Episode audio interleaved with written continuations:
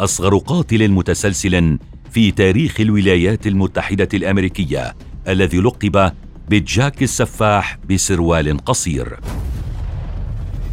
لقد جمع علماء النفس وخبراء الجنايات والجرائم أن التنشئة والطفولة لها أثر كبير في جعل المرء منحرف نحو ارتكاب الجرائم وإن سلوك الأطفال من الضروري مراقبته ليتمكن الأهل من ملاحظة إيه أخطاء جسيمة. ليتم تصحيحها فورا قبل أن تسوء وتتفاقم. تعرفوا معنا على أصغر قاتل متسلسل تم الحكم بإعدامه في أمريكا. لقد عاش هذا الطفل المجرم طفولة صعبة أذاق منها من حوله. ففي طفولته المبكرة تعرض للتنمر في المدرسة بسبب عيب خلقي وندوب أصيب بها في حدقة عينه اليمنى عند الولادة.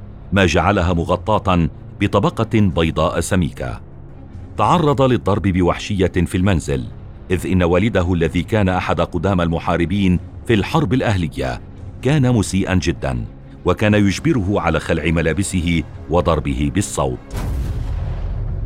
كانت طفولته عبارة عن انعزال فقد لاحظ مدرسوه ذلك بحيث كانوا يستصعبون التعامل معه في الصف. بدأت العدوانية تظهر جليا في تصرفات جيسي إذ قام مرة بقطع عنق قطة وعذبها حتى الموت ليرميها في النهر بعد ذلك. وقد رآه جاره وأثار ذلك المشهد الدهش في نفسه لكنه فضل ألا يتدخل ويخبر والديه. ببلوغ جيسي عمر الثالثة عشر عاما بدأ في عنفه ضد الأطفال الصغار بالضرب والاعتداء الجنسي إذ كان السفاح الصغير يستدرج الأطفال الأصغر منه سنا بتقديم الحلوى ويأخذهم إلى مناطق بعيدة حيث يعتدي عليهم ويشوه وجوههم وأعضاءهم التناسلية بسكين ودبابيس. وعندما بدأت أخبار الطفل السفاح تنتشر في الصحف المحلية إذ نشرت صحيفة ذا بوستن جلوب أوصاف الفتى المعتدي. أدركت الأم أن الأوصاف تنطبق على ابنها. فانتقلت بهدوء إلى ولاية أخرى جنوب بوسطن كي لا تثير الشبهات حول جيسي. بعد الانتقال أي حتى هناك لم يتوقف جيسي عن عنفه بل على العكس زاد هوسه بالعنف والإيذاء. زادت وتيرة الاعتداءات التي قام بها جيسي إذ ارتكب اعتداء جديدا بتعذيب طفل على الشاطئ وضرب وعذب طفلا آخر ما تسبب في إيداعه بمؤسسة إصلاحية عام 1873 وقد عرف بشأن هذا السفاح عندما أخبر أحد الضحايا السلطات أن الجاني كان لديه عين بيضاء تشبه الرخام وهو ما قاد سريعا وساعد بتحديد جيسي البالغ من العمر حينها 13 عاما. ونظرا لصغر عمره قضت المحكمة بإيداعه في مؤسسة إصلاحية حكومية لمدة ست سنوات. استطاعت والدته بعدها من الحصول على إطلاق سراح مشروط لابنها في غضون أشهر. لكن تداعيات هذا الإفراج كانت مأساوية ومروعة في الثامن عشر من مارس أذار عام 1874 فإلى أي حد سيتمادى بوميروي؟ وكم ضحية ستكون تحت رهبة فظاعته بعد. إذ لم تتوقف جرائمه المرتكبة ضد الأطفال ولم يعرف معنى الرادع ولم يوقفه أي اعتقال من أذية أشخاص بعد.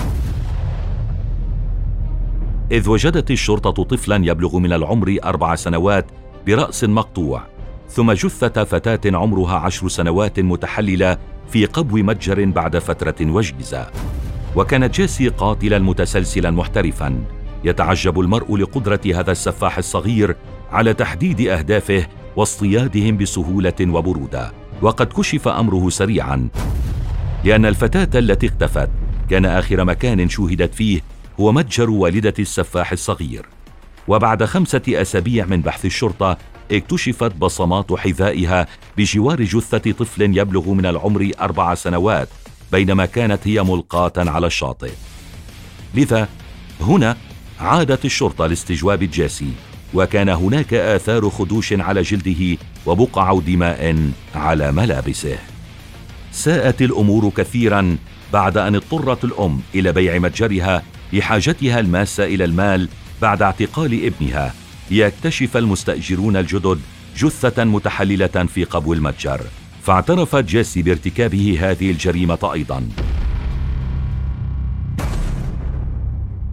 تم إلقاء القبض عليه أخيرا وبدأت محاكمته على الرغم من رفض هيئة المحلفين حجة الجنون التي تذرع بها دفاع المتهم.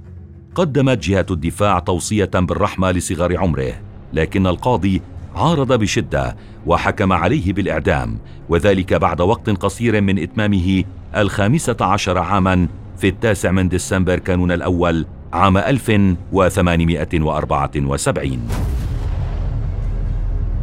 رفض مكتب حاكم الولاية التصديق على الحكم نظرا لصغر سن جاسي وبعد عامين صوت مجلس الولاية عام 1876 على تخفيف الحكم من الإعدام إلى السجن مدى الحياة في زنزانة انفرادية.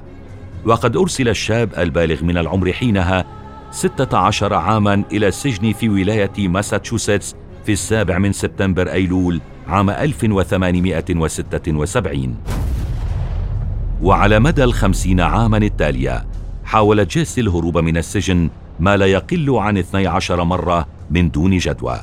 لذا قضى وقته في نهاية المطاف في تعلم عدة لغات وكتابة الشعر. وفي التاسع والعشرين من سبتمبر أيلول عام 1932 أصابته أزمة قلبية ليتوفى حينها على الفور. منذ ذلك الوقت لم يتمكن أحد من منازعة جيسي على لقب أصغر قاتل متسلسل في الولايات المتحدة الأمريكية إلا الطفل غريغ برايس.